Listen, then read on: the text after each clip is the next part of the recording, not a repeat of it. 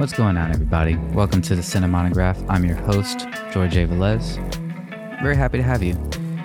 I hope you're doing all right. I really mean that. For those of you joining us for the first time, a monograph is a scholarly essay on a particular aspect of art, or it can be a collection of essays in a book or a series of volumes. So think of this podcast as a collection of sorts examining all things film related. There's a new Batman film coming out, and over the next few weeks, I'll be doing a series of monographs on his place in cinema history. Batman has had a great influence on why I do what I do, so hop in the Bat Whip and let's get into it. Is everybody paying attention? I will help you solve the greatest riddle of all, the mother of all riddles. Who is Batman? Batman is one of the best characters in fiction, not just comic books. Fiction. A tragic figure with identity issues, post traumatic stress, perhaps sociopathy. Batman's popularity has outlasted most of the heroes that debuted in his day because you can take him, drop him on an alien planet, and he'd still be Batman. At first, he was a pulp hero, a crazy masked guy with a gun. This was wisely retconned, making Batman more layered, the reason he's one of the most popular comic characters ever. But what makes Batman Batman? The costume, Bruce Wayne's handsome billionaire playboy persona, martial arts expertise, a man in peak physical condition who's also a genius. He fights extravagant psychotic villains. He has complicated relationships with his butler slash father figure Alfred and his surrogate bat family. He has a strict moral code, refusing to murder even the most violent criminals. And finally, there's his compassion, the core of Batman. I've obsessed over him my whole life. I'm not exaggerating. It's bad. I wish I was Batman. Anyway, let's examine Batman's role in cinematic history. So far, there have been four filmmakers who have interpreted the character. Let's examine who most understood the source material, starting at what the general consensus considers to be the most successful.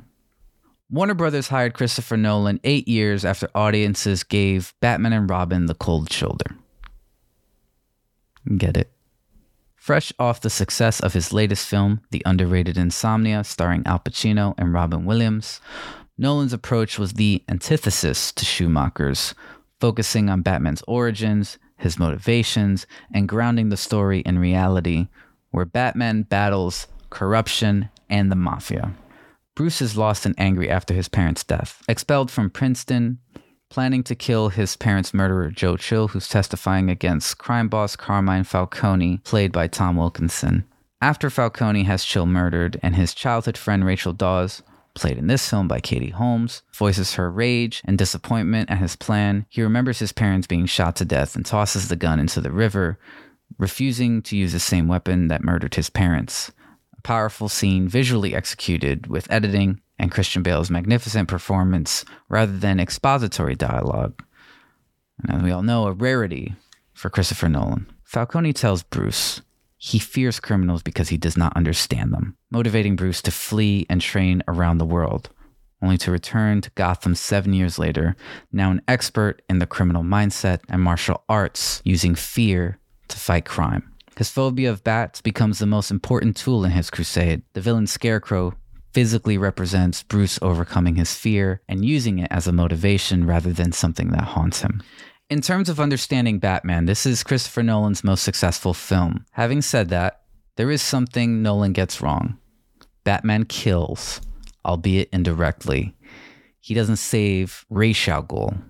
In this film, incorrectly pronounced Ra's al Ghul. He doesn't save Ra's al Ghul, leaving him to die, something Batman would never do. Christian Bale shows the breadth of his talent and physical commitment, gaining over 100 pounds. Seriously, my man's beefy, fully embodying Bruce as the angry young man, as the man on the mission, as his public facade, the shallow billionaire playboy, and of course, Batman, the embodiment of fear and obsession, a force of nature. Now, this is the moment we've all been kind of waiting for, right? The Dark Knight. The Dark Knight is a film that defined the modern blockbuster.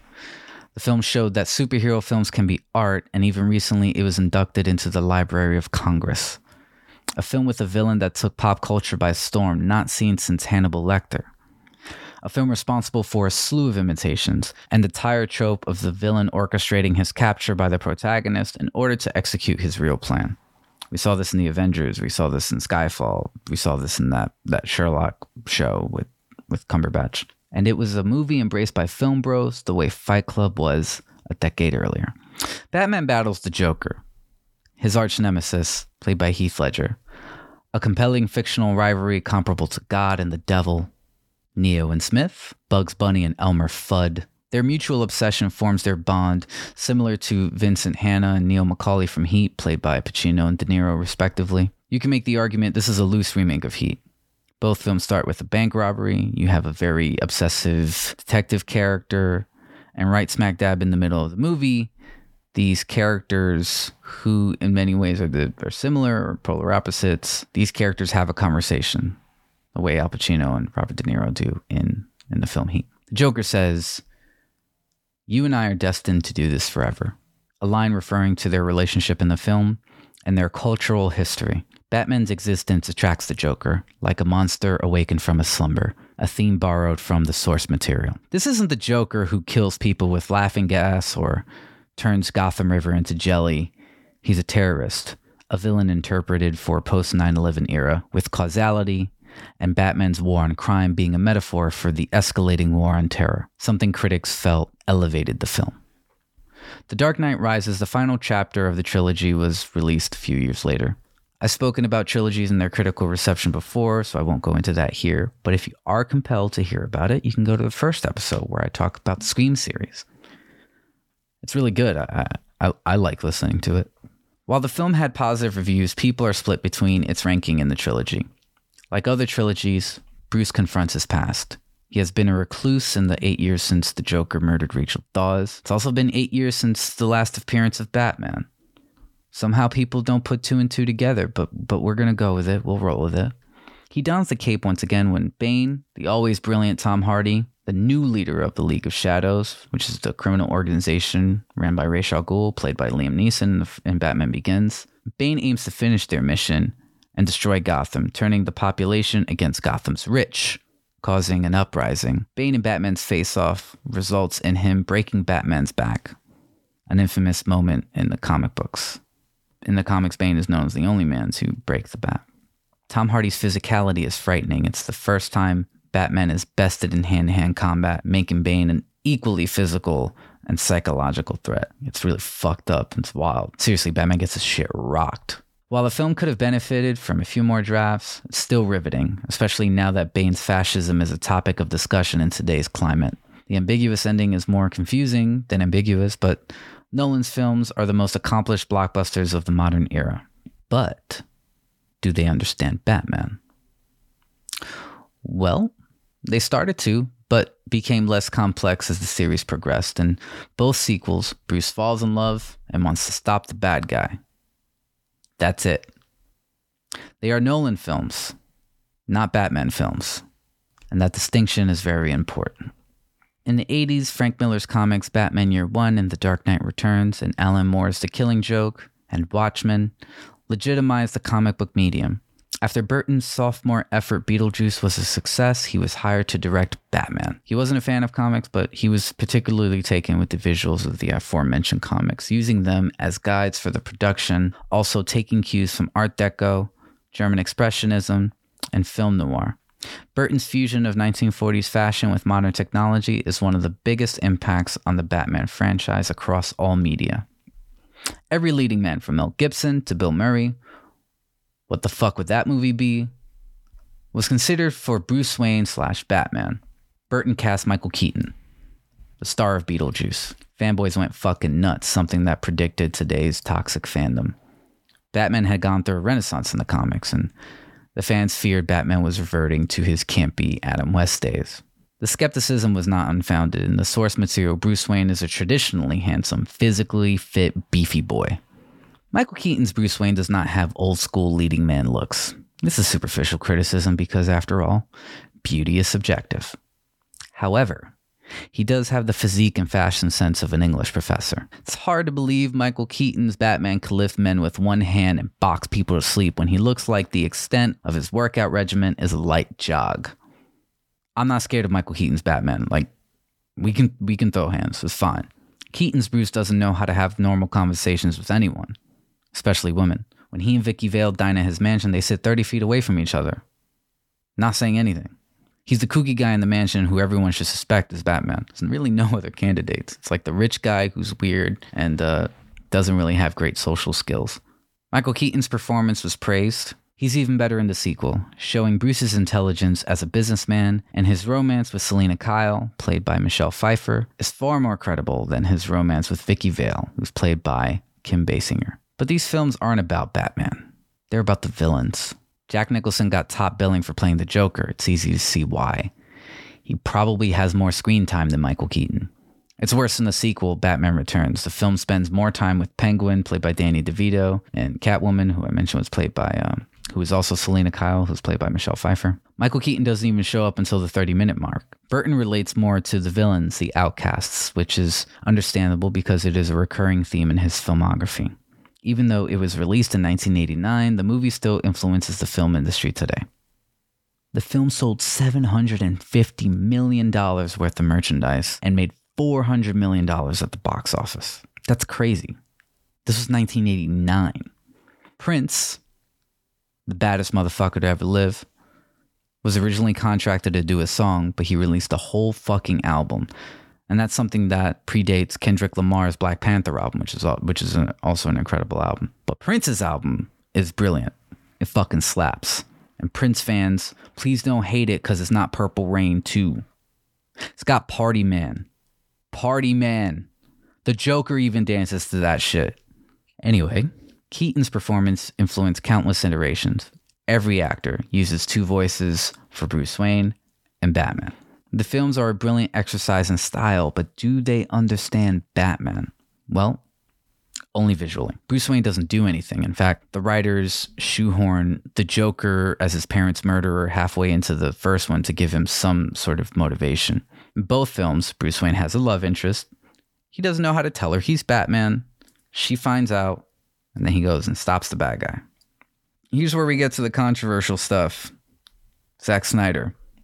After Zack Snyder directed his moody Superman film, Man of Steel, Batman was brought into the sequel in the awkwardly titled Batman v Superman Dawn of Justice, starting the DCEU. Everyone was excited because it was going to be the first movie, the first live action movie to feature Superman and Batman.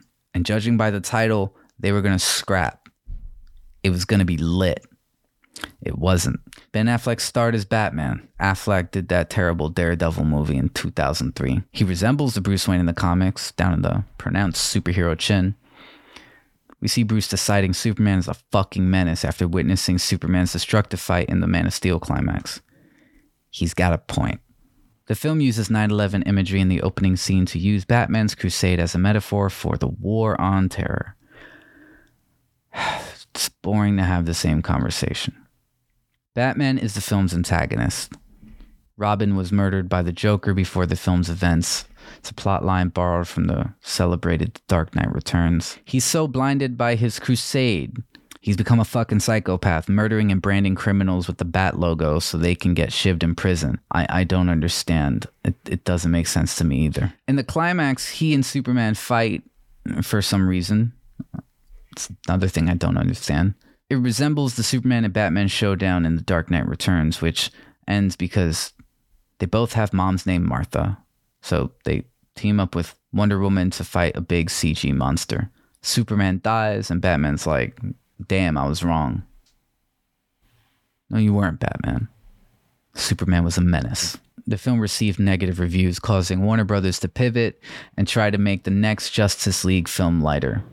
I'm skipping nerdy fuckboy Joss Whedon's soulless ghoul of a movie. You can basically see Ben Affleck checking his watch, wanting desperately to run away. Fortunately, Zack Snyder got to finish his cut of Justice League after fans petitioned to see it. It launched on HBO Max. His cut is his magnum opus, a mythical epic exploring Batman's guilt over Superman's death that motivates him to form the Super Friends. In Snyder's cut, Affleck's portrayal of Batman's redemption gives the film emotional weight. Affleck turned down the chance to write, direct, and star in his own Batman film due to his personal issues and the baggage of playing the character. And he quit the series. The upcoming Flash movie is his last movie. So, do these films understand Batman? I think we know the answer to that question. Just no. Affleck is great. Batman's costume and his gadgets are faithful to the source material, but that's that's where it ends because Batman doesn't kill. He's not a murderer. In The Dark Knight Returns, when the Joker murders Robin, he retires. He doesn't become a murderer. Snyder and company say these movies are for the true quote unquote comic book fans. But they mean the fans that think Batman should kill because it's more realistic. And the fans that say that do not understand Batman. The Batman's not the Punisher. They're superhero films, which means they're an exploration of the complexities of heroism. This is not a different interpretation of Batman. This is a different character entirely.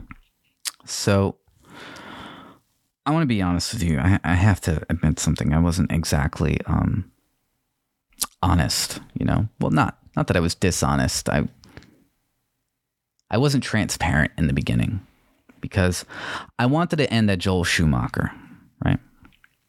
Not because I think he's the worst Batman director, like I said before, because I was going in order by the general consensus, right? Which is Christopher Nolan, Tim Burton, Zack Snyder. General consensus. Joel Schumacher is considered by probably most people to be the director who made the worst Batman movies. But Joel Schumacher understood Batman more than any of the directors on this list. Please put the gun down. I have a family. I'm not trying to be spicy for the sake of being spicy. This is a monograph after all, and I will be providing references. Batman Returns was considered too dark for children. It's very violent. A lot of sexual stuff with like Catwoman and, and I don't know, Penguin. I don't know. It, it's weird. In fact, McDonald's pulled their Happy Meal promotion for this reason. When the film made $150 million less than the first one, Tim Burton was replaced. Warner hired Joel Schumacher, director of the masterpiece, The Lost Boys. At first, Schumacher wanted to direct an adaptation of Batman Year One, something that excited Michael Keaton, but Warner Brothers didn't want a prequel, they wanted a sequel. So Keaton turned down $15 million after reading the script. Schumacher cast Val Kilmer as Batman, Chris O'Donnell as Robin, in his first appearance in the film series. Schumacher moved away from Burton's grim gothic noir aesthetic and went for a lighter approach, covering Gotham in colorful neon. The film is a tribute to the campy Adam West show. Jim Carrey's over the top performance as the Riddler has a lot of shades of Frank Gorshin's take on the character in the show. Tommy Lee Jones' Two Face and Carrey's Riddler are not the intriguing characters of Nolan's trilogy. They are cartoonish bad guys jumping and cackling in every scene. Schumacher's response to all this was Batman is a comic book. We made a living comic book. But what fans couldn't deal with, what they could not forgive, was Schumacher's decision to put nipples on the bat suit. He felt this made Batman into a joke. Superhero comics have been constantly compared to Greek mythology. Schumacher made this decision because he wanted the batsuit to resemble the perfection of Greek statues. This decision makes the Greek mythology comparisons text instead of subtext. This is still considered a low point for Batman across all mediums comics, animation, all of it. This is the first film in the series to explore Batman's psychology. Schumacher gets to include some aspects of Batman Year One by flashing back to scenes from Bruce's childhood. It is the first film that explores Bruce's guilt over the death of his parents. He's suffering from repressed memories, questioning his decision to stay Batman, feeling guilty after he wasn't able to stop Two Face from murdering the Flying Graysons. The Riddlers Edward Nygma and Dick Grayson force Bruce to confront his identity crisis. Edward Nygma obsesses over Bruce Wayne, even dressing like him when he earns enough wealth. He's a distorted mirror of Bruce. He's an evil rich man who dresses in a costume at night.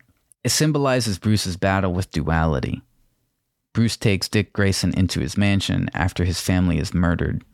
Dick is blinded by rage, asking Bruce to help him kill Two Face. When Dick puts himself in harm's way to save Batman, Bruce resigns as Batman. This is the only film to deal with Batman's psychology, his struggle with repressed memories and PTSD, and the struggle of having to be a father figure to Dick Grayson. Val Kilmer gives an understated performance, a welcome balance to the sugary cereal of the rest of the movie, but it's also one that shows hints of pain Bruce is trying to repress. It's not until Bruce confronts these demons he decides that he will be Batman. Forever. Batman Forever made a shit ton of money and sold a shit ton of toys. I had the Batmobile. And it gave us Seal's Kiss from a Rose. It's a fucking banger. So, Batman and Robin, next film in the series, went into production immediately. Warner Brothers didn't even give a shit if the movie was good. They just meddled with Schumacher so they can use the film to sell toys. George Clooney replaced Val Kilmer. It's a missed opportunity because holy shit, that's perfect casting. While Schumacher paid tribute to the Adam West show in Batman Forever, this is the Adam West show. It's got a bat phone. Batman has a credit card that's good for forever. Arnold Schwarzenegger yells ice puns at, as Mr. Freeze, and Batman and Robin play hockey and they fight goons. It's a wild ass movie. This is considered one of the worst movies of all time. For Batman fans, it's because Schumacher, an openly gay man, made Batman gay. The close up of the nipples on the batsuit and Batman's butt angered many fans. the interpretation isn't wrong, but that's what makes the movie 10 times better because if you take the script at face value, it's fucking trash. But if you watch the film with the subtext that Poison Ivy is threatening the love of two men, you have a brilliant pop art film. You have Uma Thurman as Poison Ivy. She's part Gloria Swanson, part divine, part Mae West. She says lines like, I'll bring everything you see here, plus everything you don't. It's something that comes right out of Mae West. Gay subtext has always been in Batman since the 50s all the way to the Adam West show. Burt Ward, who played Robin in the Adam West show, said you could interpret them as lovers. Grant Morrison, one of the most famous Batman comic book writers, said, Obviously, he's intended to be heterosexual, but the whole concept is utterly gay. George Clooney says his take on Batman is a gay man. So none of this is new. What Schumacher does is he takes this aspect of Batman and he brings it up front and he celebrates it. His two films were inspired by The Adam West Show, inspired by Frank Miller, and inspired by Dick Sprang, who drew the old Batman comic books in the 40s. A man who references all these varied takes on Batman knows what the fuck he's talking about. This shouldn't be a negative criticism of the films, and Schumacher felt compelled to apologize, which is unfortunate because as a director, he gave us every shade of Batman. There's a rumor of a director's cut of Batman Forever floating around somewhere. Supposedly it's it's a little darker. Schumacher's original version deserves to be seen after all this criticism. He died, so he won't be around to see that release if it ever happens, but I hope it does. Camp is part of Batman's history. It's just as valid as Nolan or Burton's brooding Dark Knight character. There is an episode of the animated show Batman Brave and the Bold where Batmite breaks the fourth wall and says, Batman's rich history allows him to be interpreted in a multitude of ways. To be sure, this is a lighter incarnation, but it's certainly no less valid and true to the character's roots than the tortured Avenger crying out for mommy and daddy. Shout out to Joel Schumacher, the director who most understood Batman. That's it for this episode of the Cinemonograph, everyone. Thank you so much for stopping by. I really appreciate it. I hope I didn't lose any credibility with this hot take. Like Batman, I'm up all night fighting for justice. Movie justice. Please follow us on your preferred streaming platform to get updates when we drop new episodes. Tell your friends who love movies. Tell your friends who love Batman. Stay tuned. Same bat time, same bat channel. Thank you once again for coming, and I'll see you next time. This has been the Cinemonograph.